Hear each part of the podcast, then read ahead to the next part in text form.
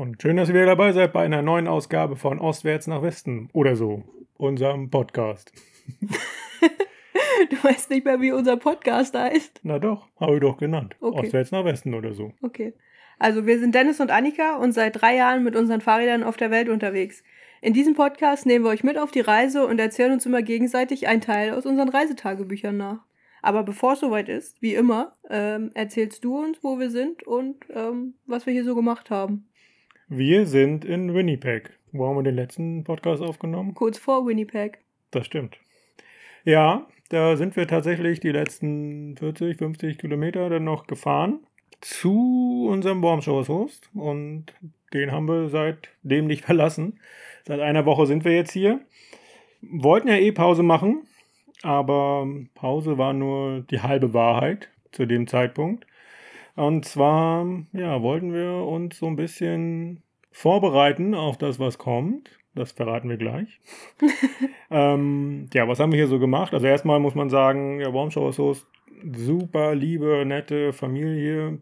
Äh, drei Kinder, also eine erwachsene Tochter und zwei Söhne noch. Hier ist immer was los in dem Haus.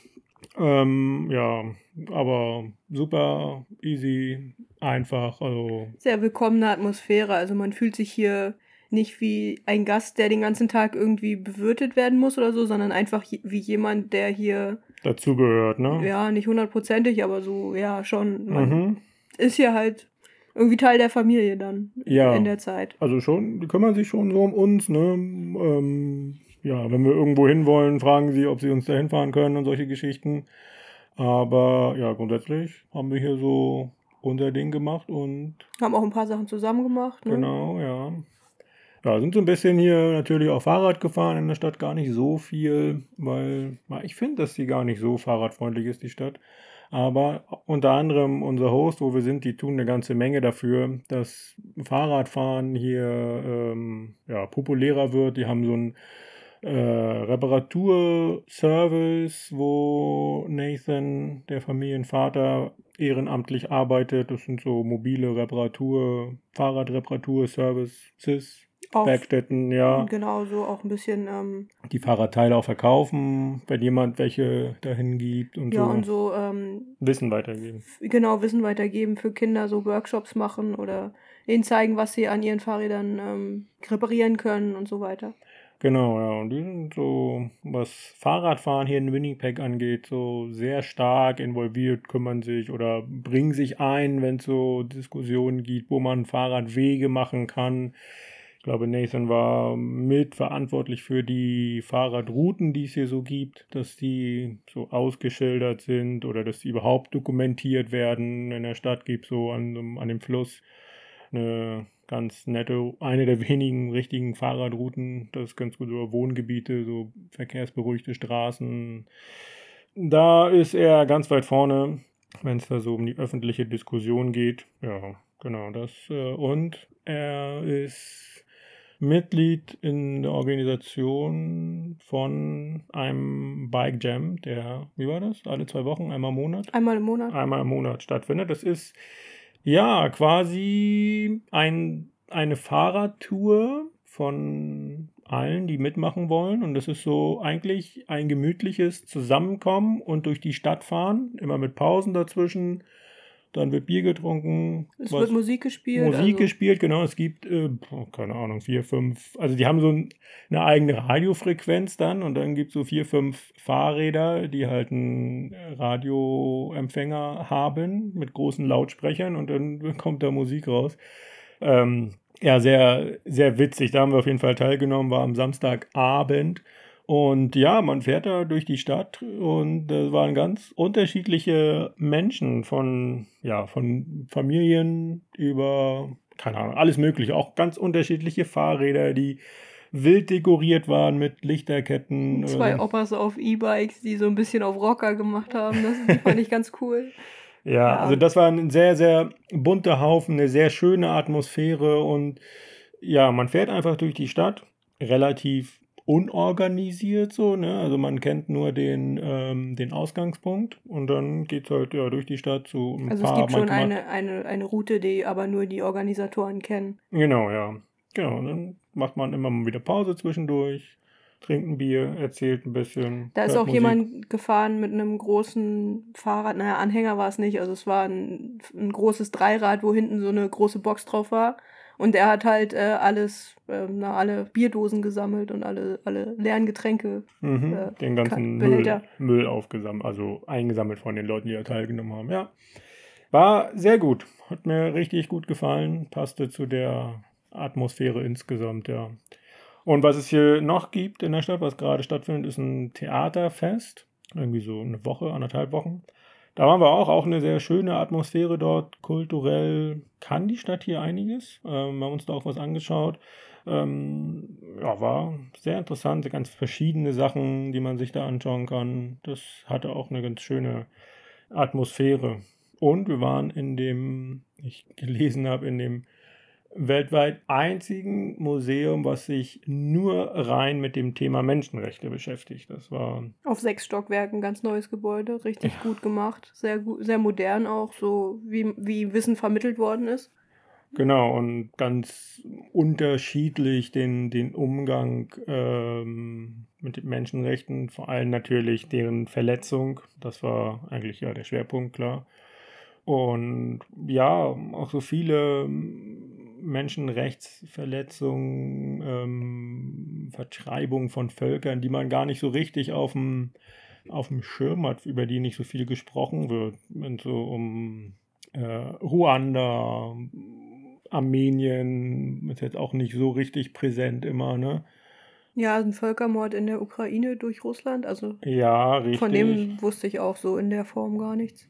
Genau. Zu Sta Stalin war das, ne? Mhm. Ja. Ja, also ganz verschiedene Geschichten. Natürlich hatte Deutschland da auch ein, eine Etage, fast eine ganze Etage, logischerweise. Das war wirklich sehr interessant, aber auch natürlich die andere Seite, wie viele gute Menschen es gibt, die sich für die Einhaltung der Menschenrechte einsetzen und die viel Gutes getan haben. Dalai Lama, Nelson Mandela und so weiter. Sehr interessant, sehr beeindruckend, haben wir echt ein paar Stunden drin verbracht. Ja, haben wir noch gemacht, wir haben viel gegessen. Der Nathan kocht sehr gerne und sehr gut. Ja, Ja, wir haben halt viel Zeit hier auch verbracht, weil es hier in der Stadt echt warm war.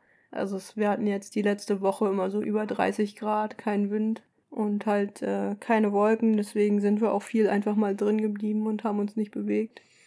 ja. Fahrradladen waren wir noch.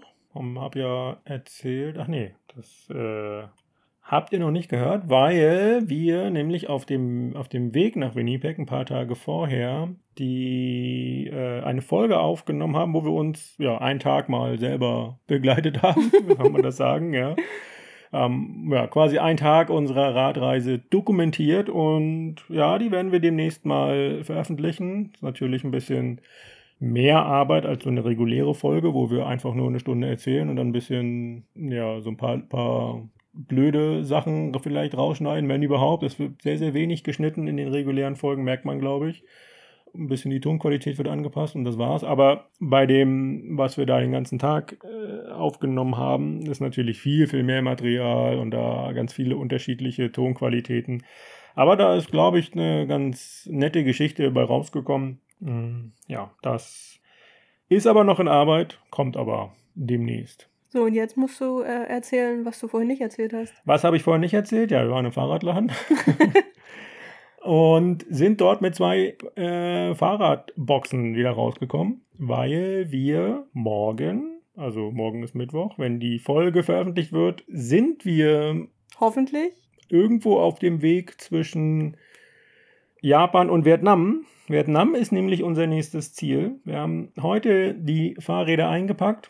War auch ganz witzig in die Fahrradboxen. Natürlich noch viel mehr Zeug in die Fahrradboxen rein. Und dann sind die beiden hier mit Nathan und äh, seine Frau mit uns zum Flughafen gefahren mit den äh, noch offenen Fahrradboxen, um die Fahrräder, um die Boxen zu wiegen, damit wir nicht ähm, Übergewicht haben. Also nicht wir, sondern die Kartons. Und ja, hat fast hingehauen. Die waren beide sehr identisch. Ne? Hatten 35 Kilo. Beide hatten 35,3 Kilo. Beide, ja. Und ja, 32 waren erlaubt und ja, jetzt hat eine 31,7 und die andere 32,0. Uhu. Yay. Hoffentlich äh, ist das morgen auch noch so. Ja, da ja, kommt der Logistiker dann doch wieder durch, ne? Streber. ich sag dir das.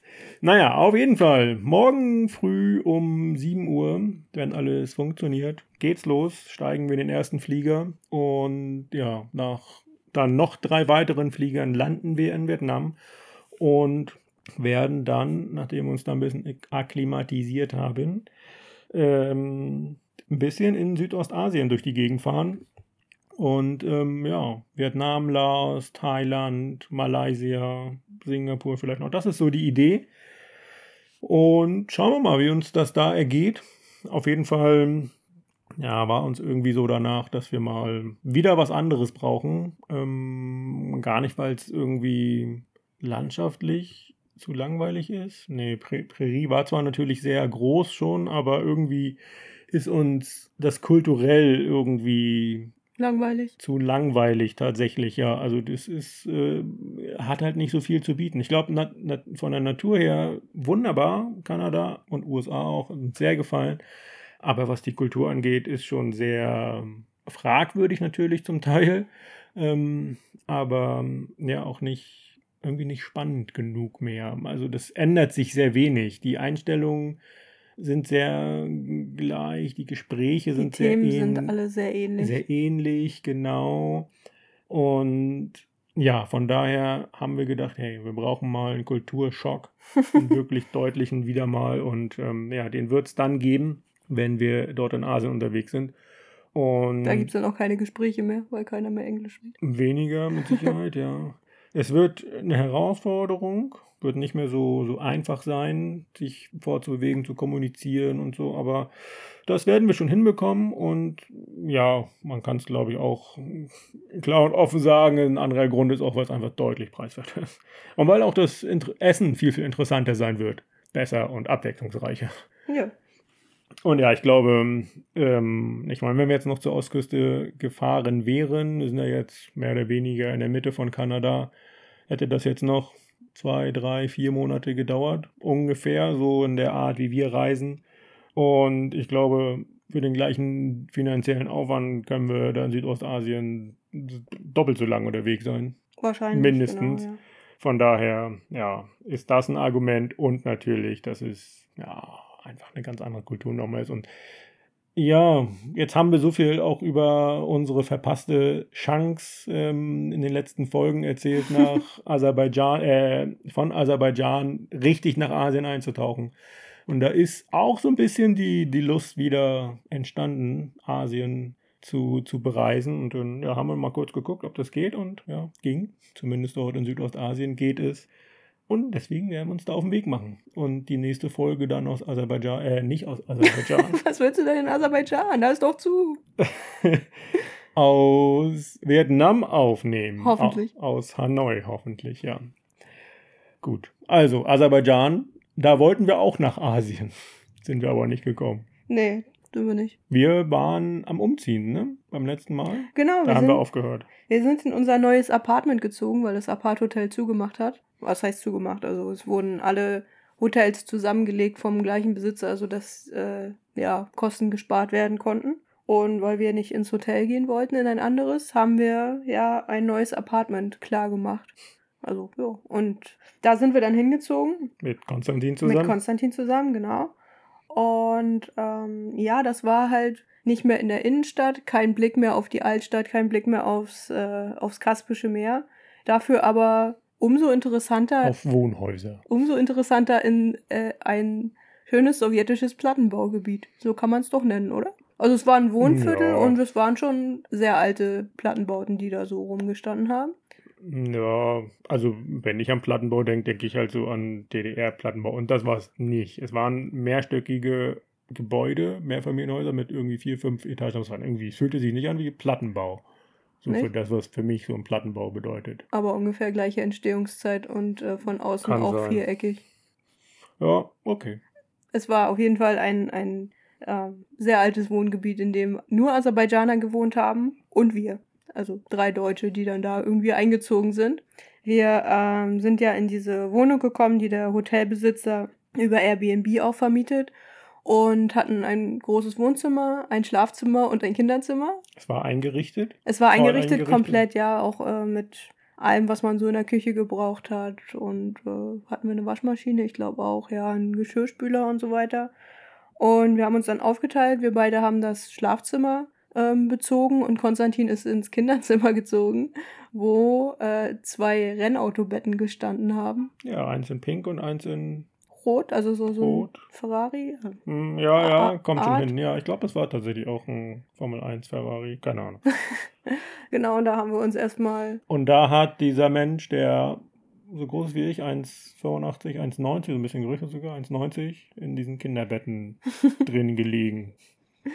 Ja. War ein bisschen größer als die Betten. War das so? Ich weiß es nicht mehr so ganz genau. Ja. Ähm, ja. Wir sind da halt erstmal hingezogen, haben uns eingerichtet. Das hat alles ein bisschen gedauert. Haben da nochmal ein bisschen sauber gemacht, weil wir gerade die Küche nicht ganz so schön fanden. Aber das äh, war dann auch okay. Wir hatten ja Zeit.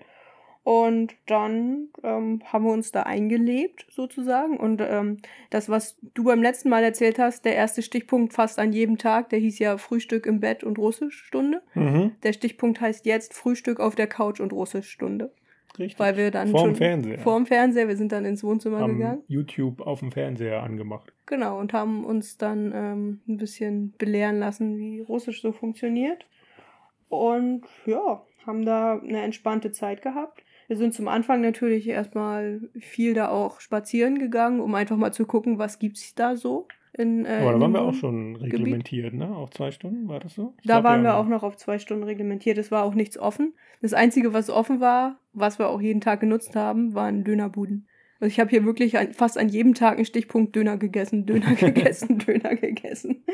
Ähm, weil es halt ganz viele kleine verschiedene so Dönerstübchen gab, wo man sich da verschiedenste Spezialitäten Döner zusammen. immer das gleiche quasi, ja. Aber war immer so, ja, wirklich Imbissart und ja, manchmal auch nur so ein Fenster in eine Küche rein. Ja. Gegenüber auf der anderen Straßenseite gab es so einen Foodtruck, weiß ich noch, da war Homer Simpson drauf, der Donuts gegessen hat oder so. Und da gab es immer Döner mit Gouda und Pommes. Den gab es ja. dann, dann immer zu speziellen Anlässen. Also so drei Tage. Zwei Tage, so. ja. ähm, ja, also das, ähm, das Wohngebiet, in dem wir da waren, das muss man sich halt wirklich so vorstellen. Da ist nicht nur so ein, zwei, drei Plattenbauten, sondern das, oder was auch immer für Häuser das waren, sondern halt ein, ein riesengroßes Gebiet. Es gab immer so einge, also abgetrennte Blocks mehr oder weniger mit Innenhöfen. Und man konnte dann halt zwischen den Blöcken hin und her gehen und da gab es viele kleine so Läden unten, die natürlich noch geschlossen waren aufgrund der äh, Restriktionen. Für alles Mögliche auch, ne? Es genau, ja. Friseur, Elektronikladen. Ein paar Garagen, die so Autowäsche oder Reparatur angeboten ja, haben. Genau, Autowäsche, ein großes Thema da, ja. Ja, genau, alles Mögliche gab es da irgendwie, ne? Genau, wir sind, wir sind da immer mal wieder so durch verschiedene Blöcke gegangen. Es war relativ grün, es gab viele Bäume ähm, sehr viel Wäsche, die draußen irgendwo über der Straße hing. Also man hat da zwischen den Blöcken ähm, so, so Wäscheleien gehabt, wo die Leute ihr Zeug aufgehangen haben. Ich habe auch aufgeschrieben, dass irgendwo mal Hühner durch, den, äh, durch die Gegend gelaufen sind. Gehörte wohl auch dazu. Katzen gab es da viele, die ähm, auch von den, von den Bewohnern irgendwie versorgt worden sind. Also, also Straßenkatzen. Straßenkatzen, genau. Die haben da auf der Straße gelebt, sind aber gefüttert worden. Also wir haben mal eine ältere Frau äh, beobachtet, die so eine kleine 0,5 Liter PET-Flasche dabei hatte, wo sie Katzenfutter rausgeschüttet hat, also so Trockenfutter und das den Katzen dann hingelegt hat. Ja, das war da eigentlich schon echt nett, ne? Also es war ein bisschen, sah alles ein bisschen rustikaler aus und man wollte nachts auch nicht unbedingt, also wenn es dunkel war, wollte man auch nicht unbedingt nee, rausgehen, weil es nicht beleuchtet genau, war. Genau, das war schon sehr duster da zwischen den Wohnblöcken und ja, boah, weiß ich nicht. Es wirkte dann wirklich nicht mehr sehr willkommen. Nee, da gab es halt auch viele so Bänke und Spielplätze, wo dann auch Leute gesessen haben, wo man dann auch nicht genau wusste, wer ist das da jetzt, was machen die da. Will man da reingeraten? Wahrscheinlich eher nicht. Also mhm. bleibt man lieber drin, wenn es dunkel ist. War auch okay. Wir hatten ja sowieso nichts draußen zu tun. Ja, direkt vorm Hauseingang war auch eine, eine Bank. War das ein Spielplatz? So eine Art Spielplatz, ein kleiner, ne? Genau. Da haben wir immer mal gesessen und dann hat sich mal der eine oder andere zugesetzt. Ja, nach ein paar Wochen kam da mal so ein älterer Mann zu uns und meinte, ja, ihr wohnt ja da und da und äh, ihr seid Ja, jetzt schon so und so lange Er hier. wusste ganz genau, wo wir wohnen, ja. Aber das war nicht nur er, das waren auch Ja. noch andere Leute. Also noch so eine, eine Oma, die hat uns dann erzählt, dass sie schon 60 Jahre da wohnt. Und ihre Tochter, Enkeltochter und so weiter, alle zwei Aufgänge weiter. Also das ist schon da so ein, ja, so eine Wohn, also naja, klar, klar, Wohngegend, aber auch alteingesessene Menschen, die da so gewohnt haben. Ja. Und sehr angenehm war auch, dass der Supermarkt irgendwie 100, 150 Meter entfernt war. Da sind wir dann halt auch jeden Tag einkaufen gegangen, weil das das Einzige war, was wir machen konnten. Irgendwann, also es ging relativ schnell, dass die Leute dann festgestellt haben, dass wir keine Beutel mit mehr nehmen. Oh ja, ja weil immer- Plastikbeutel ist natürlich da auch ein riesiges Thema. Also da zu jedem Einkauf kriegst du da automatisch, automatisch einen Plastikbeutel und das, ja wirklich das Schrägste, was ich da gesehen habe, war jemand, der eine 1,5 Liter Flasche äh, Pepsi gekauft hat, die ihm in eine Plastikfla Plastiktüte Mhm. eingepackt wurde. Also das ist äh, wirklich unnötig. Oder eine Melone. Ja, das war man halt eine da. Wassermelone gekauft, eine komplette geschlossene Wassermelone, die uns auch jemand in eine Plastiktüte einpacken wollte. Da habe ich so gedacht, ey, nein, einfach nein. Ja, da durfte man halt sein Obst und Gemüse nicht selbst ab abwiegen, sondern musste halt äh, das zu einem ähm, ja, einen Angestellten vom Supermarkt bringen und der hat es dann abgewogen, hat es in, ein Plasti in eine Plastiktüte gepackt normalerweise und dann halt den Aufkleber drauf. Und wir haben dann angefangen, mehrere Sachen in einen Beutel zusammenzupacken und mehrere Aufkleber auf den Beutel. Das war schon revolutionär. Und dann an der Kasse haben wir dann nochmal gesagt, dass wir keinen Plastikbeutel Ja, weil wir natürlich immer einen Stoffbeutel dabei haben. Seit Beginn der Reise haben wir zwei, drei Stoffbeutel sogar, die wir immer benutzen. Und ja, in sehr, sehr vielen Ländern ist das einfach gang und gäbe, dass wirklich jeder Scheiß, alles, was du kaufst, in einen Plastikbeutel gepackt wird. Und Ich das weiß, sind keine, war keine Riesenplastikbeutel, sondern halt so kleine, die, die erinnern mich immer an so kleine Obstbeutel im deutschen Supermarkt. Ein bisschen stärker, ja. Ich weiß, ich war einmal mit, äh, mit Konstantin alleine einkaufen und da hat jemand uns, nachdem wir alles eingepackt haben, gefragt, ob er nicht mal ein Foto von unseren äh, Jutebeuteln machen könnte. also das war schon sehr merkwürdig für die Leute und es wusste dann aber auch jeder, okay, die Ausländer kommen wieder, die brauchen keinen Beutel mehr. Die haben uns dann am Ende auch gar nicht mehr gefragt. Richtig, ja, Umso besser. absolut. Ähm, Ja, aber hier ist das auch so, ne, dass sie das in den meisten Läden automatisch schon an der Kasse, der Kassierer packt das automatisch in den Plastikbeutel, ohne zu fragen. Also in den USA war es noch äh, Nö, hier schlimmer als hier. gefragt. Aber das finde ich auch so, ja, das ist so die erste Möglichkeit der Plastikvermeidung, dass du einfach das reglementierst. hm. Nein. Genau. Ähm, ein paar Tage nachdem wir äh, in unser neues Apartment gezogen sind, äh, hat Aserbaidschan schon einige Lockerungen angekündigt. Ähm, das ist nämlich. Wir haben uns da quasi schon mental auf die Weiterreise vorbereitet. Nee, so weit war es dann noch nicht. ähm, ähm, es waren wieder Geschäfte geöffnet und man durfte drei statt zwei Stunden raus. Uhu. Also, Und dann sind wir zu dem, nee, das war immer noch zu, ne? Das Einkaufszentrum. ja, das hat dann noch ein bisschen, ein bisschen länger gedauert. Also doch tatsächlich nach ein paar Tagen ähm, steht hier äh, Straßen voll, Läden voll, viele Leute überall. Äh, und wir gehen zu Baku Electronics. Das war so ein, so ein großer Oh, ja. äh, Laden, so ein großer Elektroladen direkt neben unserem Mhm. Haushalt. Und wir brauchten gar nichts. Wir wollten einfach nur rausgehen und mal was anderes sehen als unsere Wohnung und den Supermarkt. Und ja, das war dann so der, der Anstoß für uns, dass wir. Restaurants waren immer noch zu, ne? Ähm, Der Imbiss, wo wir waren, da konnten wir, glaube ich, immer was abholen, ne? Abholen ging. Genau, man konnte immer abholen, aber man durfte nicht drin sitzen. Und das hat dann noch ein bisschen länger gedauert. Ähm, hier steht jetzt, eine Woche später steht drin, ähm, ab 4.5. Maßnahmen in Land, in Klammern mit Ausnahme von Baku und Umgebung zum größten Teil aufgehoben. Ah, In Baku ja. wurden sie bis Ende Mai dann noch, noch beibehalten. Aber man muss ja auch dazu sagen, dass, glaube ich, in Baku 80 Prozent der Bevölkerung von Aserbaidschan lebt. Genau. Baku und Umgebung, Genau, also das hat dann schon die, die meisten Leute auch betroffen. klar.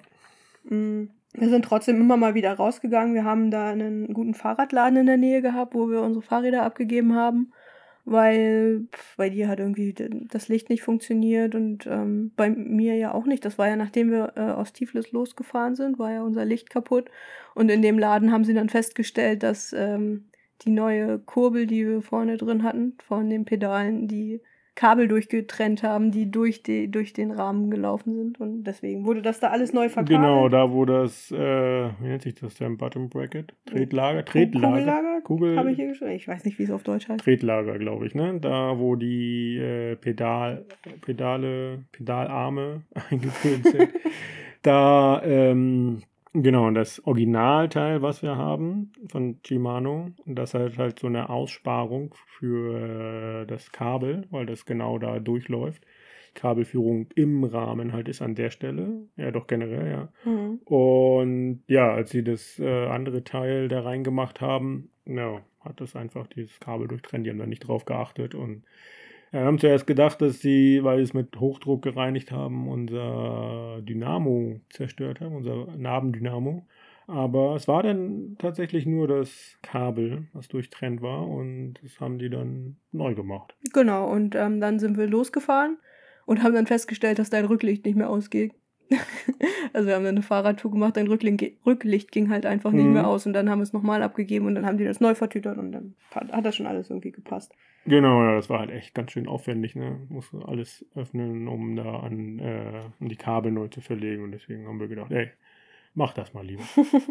ja, genau. Ähm, ja, so Mitte Mai ging es dann wieder los, dass die Metro wieder gefahren ist. Vorher war ja der ähm, Personenverkehr in, in Baku vollkommen lahmgelegt, bis auf Busse. Und wir haben dann festgestellt am ersten Tag, als die Metro wieder fährt, ey, die fährt genau unter unserem Haus durch. ja, hat dann so ein bisschen vibriert, ja. Ja, alle anderthalb Minuten hat das so ein bisschen vibriert, wenn die Metro durchgefahren ist. Aber hey, äh, war auch gar nicht so schlimm, ne? Man Gewöhnt, hat sich dann dran gewöhnt. Tatsächlich sehr schnell dran gewöhnt, ja.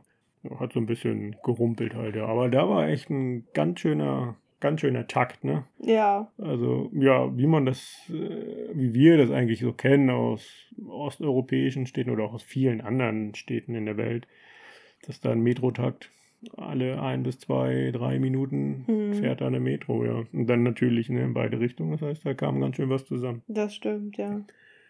Und wir haben ja, und das Spannende war auch, ähm, ja, wir haben auch an so einer großen Straße da gewohnt, so dieser große Platz wo die Metro gefahren ist. Da war auch so, ja, es war schon so ein, so ein relativ wichtiger Platz, wo auch ganz viele Busse losgefahren sind. Und das heißt, da sind die, die Leute dann auch in den Bus eingestiegen oder in die Metro. Und als die Metro nicht gefahren ist, waren die Busse halt voll, ja. überfüllt. Also irgendwie machte das nicht so wirklich Sinn. Aber das haben wir, glaube ich, beim letzten Mal schon gehabt, ne? Wahrscheinlich, ja. Ja. Ja, wir haben die Tage immer abwechselnd damit verbracht, irgendwelche Interviews zu geben oder irgendwo hinzugehen und oh. einkaufen zu gehen. Nein, das ist mir jetzt in dem äh, in, beim äh, Vorbereiten so beim Vorbereiten dieser Folge aufgefallen, dass wir mit vielen Medien so gesprochen haben. Also, okay. Mit wir, hatten ja, denn? wir hatten ja beim letzten Mal gesagt, dass, dass äh, jemand, also wir hatten ja einen Artikel in der OZ, eine Ostsee-Zeitung, und der wurde ja ins Aserbaidschanische kopiert und äh, auf einem aserbaidschanischen Portal hochgeladen. Ähm, und das war übrigens dann auch der Supermarkt, da wo wir mal genau, hingegangen genau. sind, wo uns jemand erkannt hat und auch ein Foto von uns genau. gemacht genau. hat. Genau, und mit diesem, mit diesem Portal hattest du dann nochmal über WhatsApp irgendwie Kontakt? Da hast du nochmal ein paar Fragen beantwortet, die, die der dann äh, ja. äh, nochmal irgendwann veröffentlicht hatte. Dann haben wir mit Olli Kramer vom Wellenrauschen-Podcast gesprochen. Das erste Mal, dass wir in einem Podcast vorgekommen sind. Hey, was für ein tolles Medium. Ey, ja, voll cool. Ja, wissen wir noch die Folgennummer? Nee. Nee. Also Wellenrauschen, sehr interessanter Podcast, haben wir gleich auch schon mal drüber berichtet. Ähm, Habe ich tatsächlich auch immer mal wieder gehört, wenn mich das Thema richtig doll angesprochen hat. Ähm, der ähm, hat ähm, immer Leute zu Gast. Ähm, jetzt ist es mehr tatsächlich so Schwerpunkt Startups in Mecklenburg, aber so ja, interessante Geschichten einfach. Ähm, ja, was Leute in Mecklenburg so auf die Beine stellen, finde ich äh, sehr gut. Ja, also Hörempfehlung. Reinhören, auf jeden Fall, ja. Ähm, und dann, ähm, was wir beim letzten Mal schon mal irgendwie angedeutet hatten, dass wir nochmal mit äh, einem Medium gesprochen haben, das hieß Radio Free Europe oder Radio Liberty.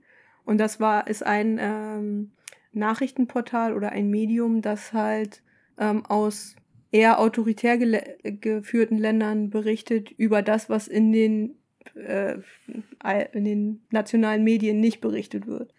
Genau, das ist ansässig ah, irgendwo in Osteuropa, ich bin nicht, mir nicht so ganz sicher, Bulgarien, Rumänien, irgendwo da, wo die Medien eigentlich noch frei sind, kann man so sagen. Mhm. Und die berichten halt über ähm, ja, Aserbaidschan. Sie haben so Leute vor Ort, die halt in Aserbaidschan, Turkmenistan, Usbekistan, überall, da wo das ein bisschen schwieriger ist mit Meinungs- und Pressefreiheit.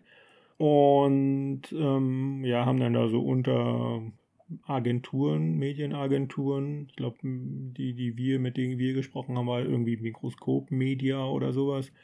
Ähm, ja, und die berichten halt dann schon kritisch über das jeweilige Land, was da so vorgeht. War ja sehr, sehr interessant auf jeden Fall, dass die auf uns zugekommen sind und haben uns dann ja, im Vorfeld ein bisschen mit denen beschäftigt und ja, haben natürlich gesagt, hey, komm vorbei, schauen wir mal, was passiert. Genau, ähm, die haben schon so ein paar Fragen gestellt, aber nicht so also richtig also das, konkrete. Die kamen zu uns? Genau, die sind, die sind zu uns gekommen. In die, in die Wohnung, das waren zwei? Genau, das waren zwei Studentinnen. Sie hatten eine Kamera dabei und ähm, wir saßen halt auf der Couch und haben dann Fragen beantwortet, die die so gestellt haben. Aber die Fragen waren nicht so richtig konkret. Also es war jetzt, sie wollten schon gern irgendwas Kritisches hören. So, das hat man rausgehört, aber wir hatten halt auch irgendwie nichts Kritisches zu sagen in dem Moment. Ne? Für uns war wir waren eigentlich froh, dass wir in Aserbaidschan sein konnten und nicht nach Deutschland abgeschoben worden sind, wie viele andere Reisen. Ja, und weil wir natürlich mit dem politischen Aserbaidschan relativ wenig Kontakt gehabt haben. Also klar haben wir das gesehen, dass sehr viel Polizei und auch Militär auf der Straße war, um die ganzen Restriktionen zu kontrollieren, die Leute zu kontrollieren, dass sie eine, eine Erlaubnis haben, draußen zu sein und solche ganzen Geschichten, das haben wir schon, schon wahrgenommen, natürlich. Aber ja, wie gesagt, so grundsätzlich politisches Aserbaidschan war nicht so richtig der Kontakt. Das hat sich noch ein bisschen geändert tatsächlich. Aber ja, wie du gesagt hast, und grundsätzlich ging es uns gut. Die Leute waren nett zu uns, super nett, sehr hilfsbereit. Und ja, von daher man muss auch dazu sagen, viele von den Soldaten und Polizisten, die dann Leute draußen kontrolliert haben, ob sie eine Bescheinigung oder eine Erlaubnis haben, die haben uns einfach nicht kontrolliert.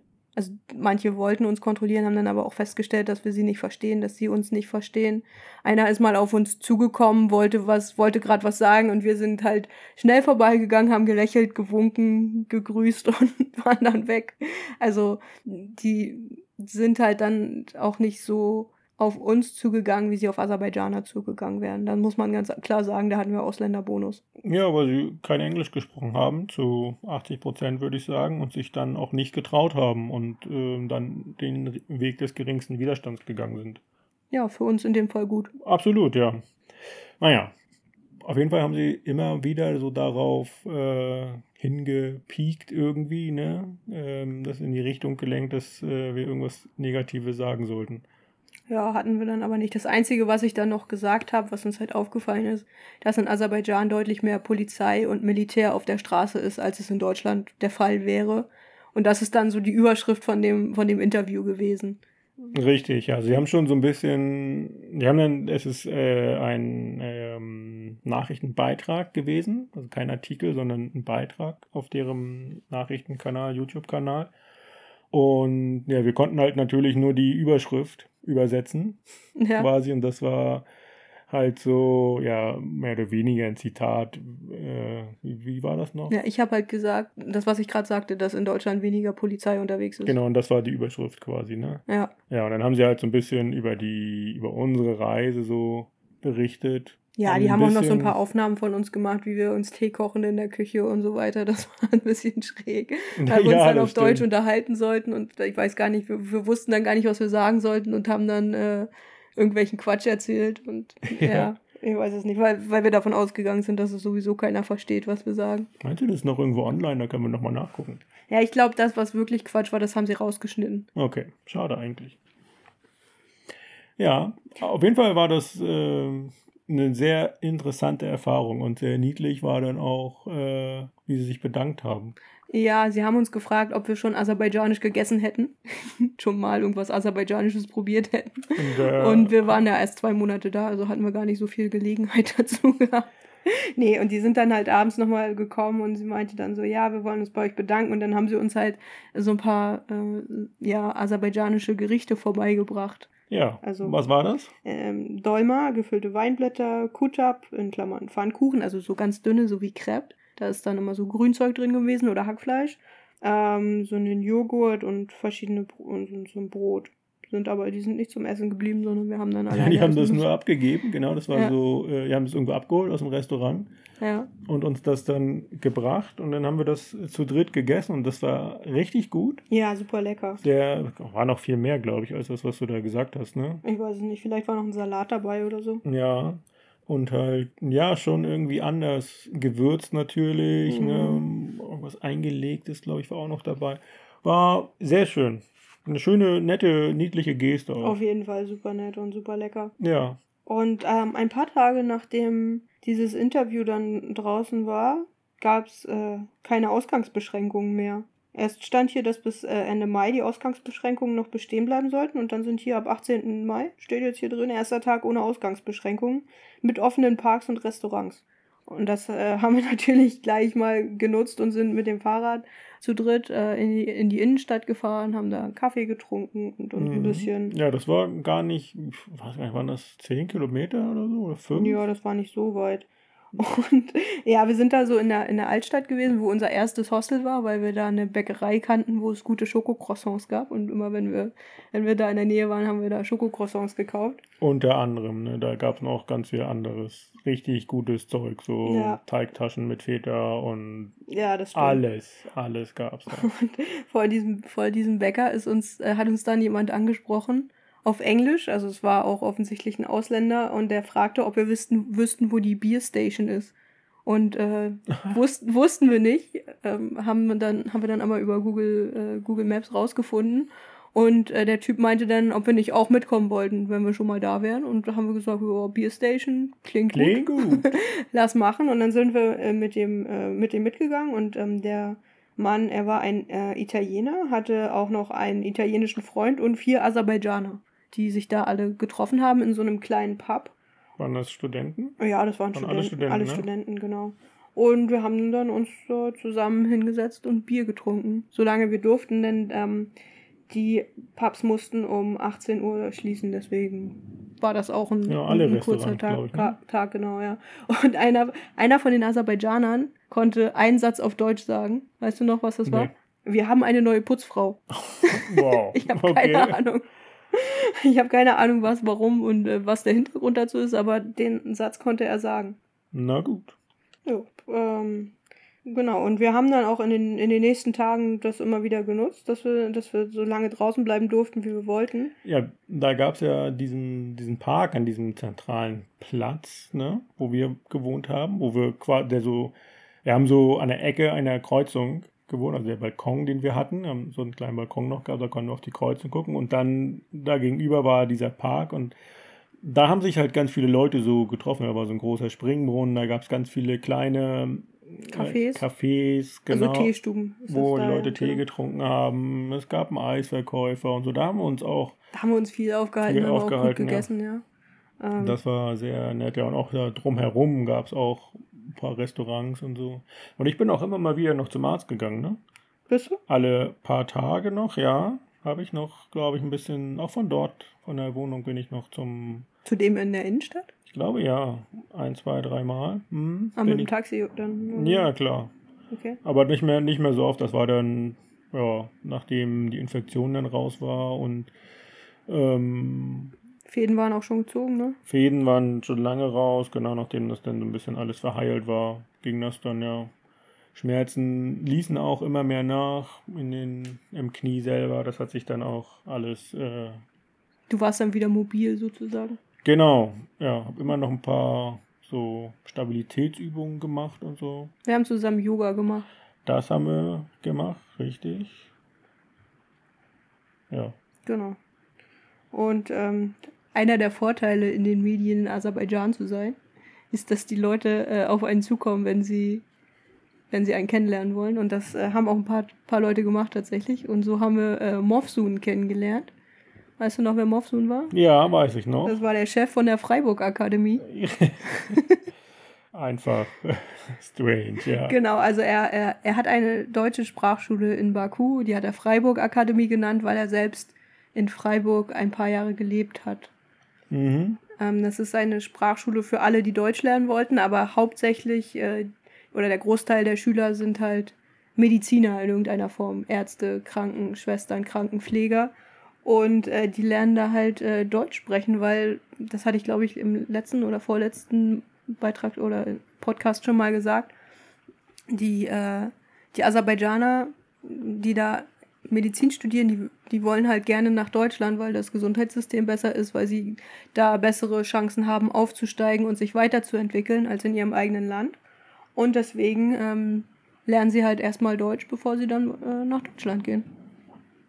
War mir in dem Moment oder so gar nicht bewusst, dass, dass es viele aserbaidschanische Pfleger gibt oder grundsätzlich Mediziner.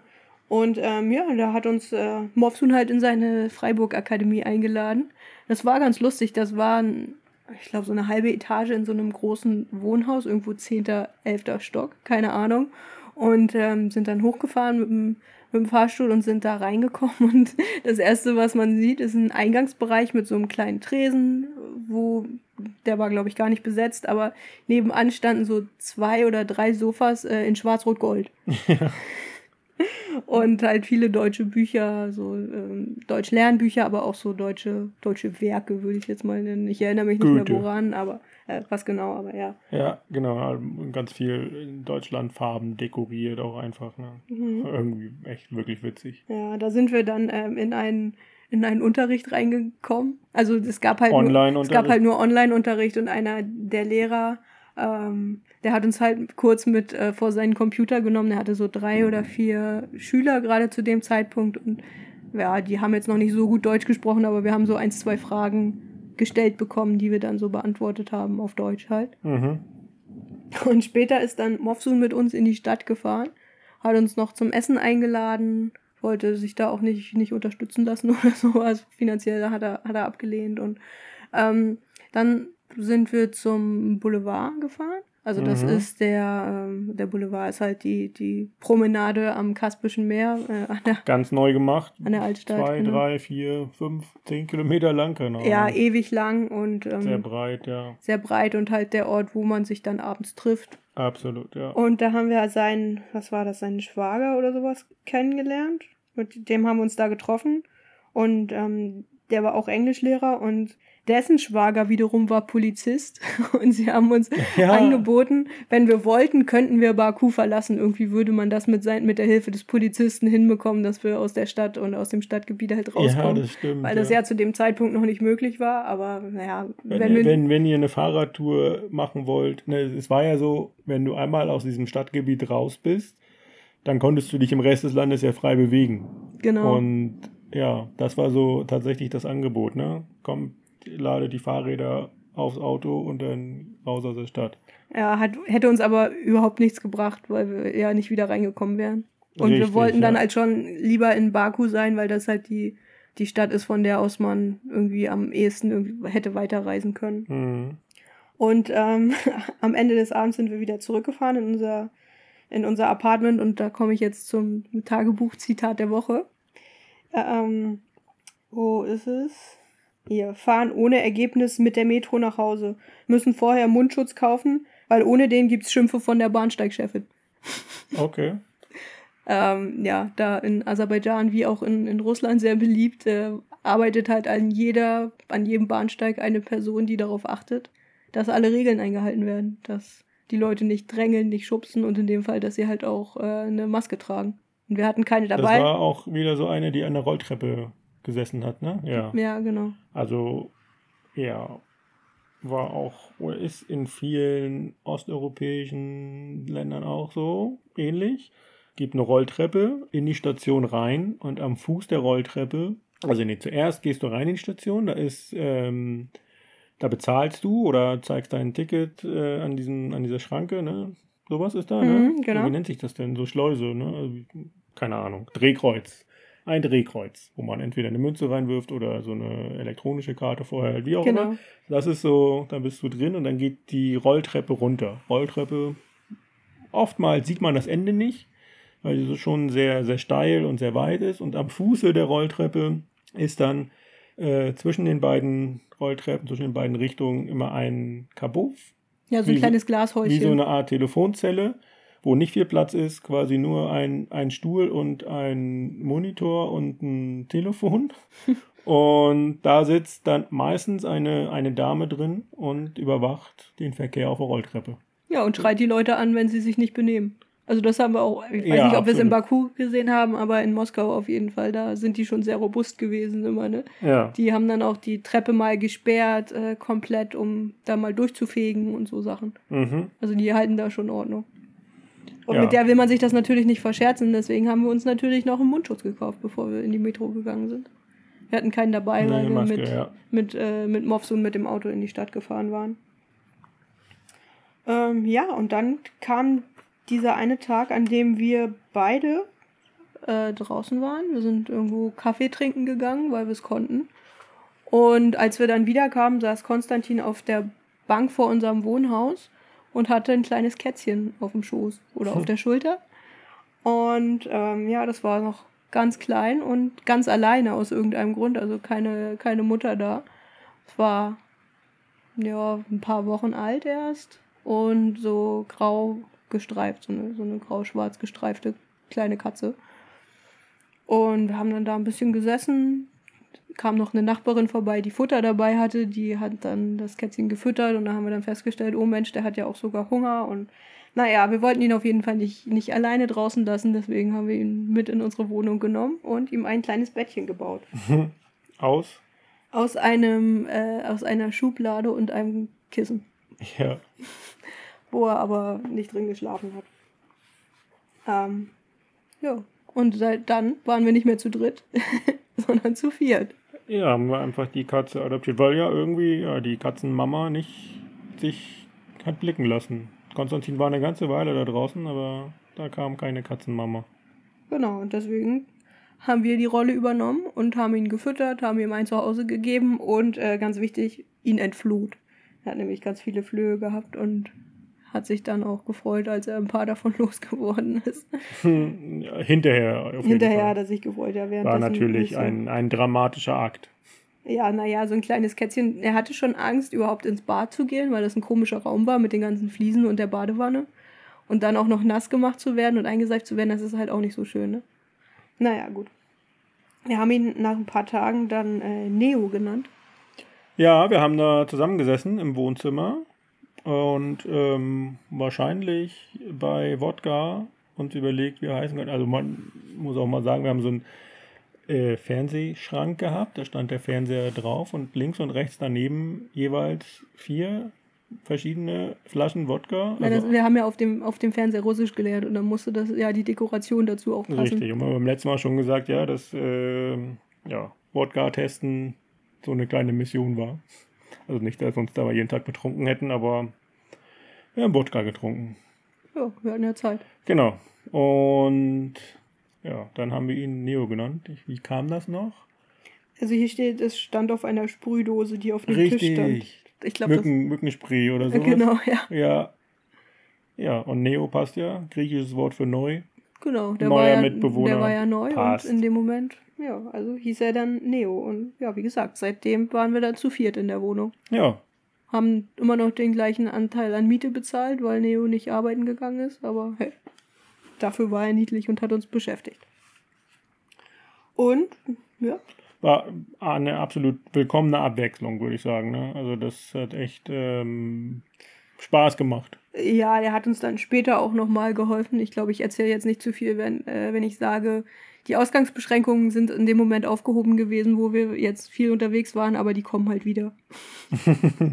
Und dazu kannst du uns vielleicht in der nächsten Woche mehr erzählen. Ja, sehr gerne.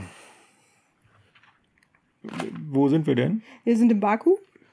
Ähm, es ist der 24. Mai 2020, Tag 342 und Der Kilometerstand steht hier nicht mehr. Ist der gleiche wie beim letzten Mal. nee, ein paar sind dazugekommen, weil wir ein paar Fahrradtouren gemacht haben. Oh, entschuldige bitte. Ah, hier steht äh, ein paar Tage vorher 11.366. Okay, gut. Das war's für heute, würde ich sagen. Mhm. Beim nächsten Mal geht's dann weiter in Baku. Hoffentlich schaffen wir das endlich mal. Dann. Werden wir sehen. Gut. Hier regnet's jetzt. Gewitter. Das äh, ist schon mal ein Vorgeschmack auf Südostasien. Da ist nämlich gerade Regenzeit. Yay! Aber das macht nichts. Bei 30 Grad oder noch mehr ist so ein Regenschauer ja vielleicht auch immer eine willkommene Abwechslung. Werden wir sehen. Auf jeden Fall. Wenn ihr weiter dabei sein wollt, hört rein nächste Woche wieder oder ja, wahrscheinlich nächste Woche. Wird auch in Südostasien möglich sein, ähm, einen Podcast aufzunehmen. Wahrscheinlich mit mehr Hintergrundgeräusch. Wahrscheinlich, ja, weniger Ruhe. Und ähm, ja, wie gesagt, hört weiter rein. Ähm, teilt das gerne, dass es diesen Podcast gibt, wenn er euch gefällt. Und gebt eine Bewertung ab bei Spotify, Apple Podcast und so weiter. Ja, und schaut mal in die Show Notes, wenn ihr uns unterstützen wollt, könnt ihr das gerne tun, um den Podcast weiter am Leben zu halten und ja, dass wir weiter Abenteuer erleben können, die wir teilen können. Ja? Ja, gerne. Gut, dann haben wir es für heute. Mhm. Gehen wir früh schlafen, weil wir morgen früh los müssen. Sehr, sehr früh, ja. Ja. Hoffen wir mal, dass alles klappt und wir beim nächsten Mal uns aus Hanoi melden. Genau. Bis dann. Tschüss.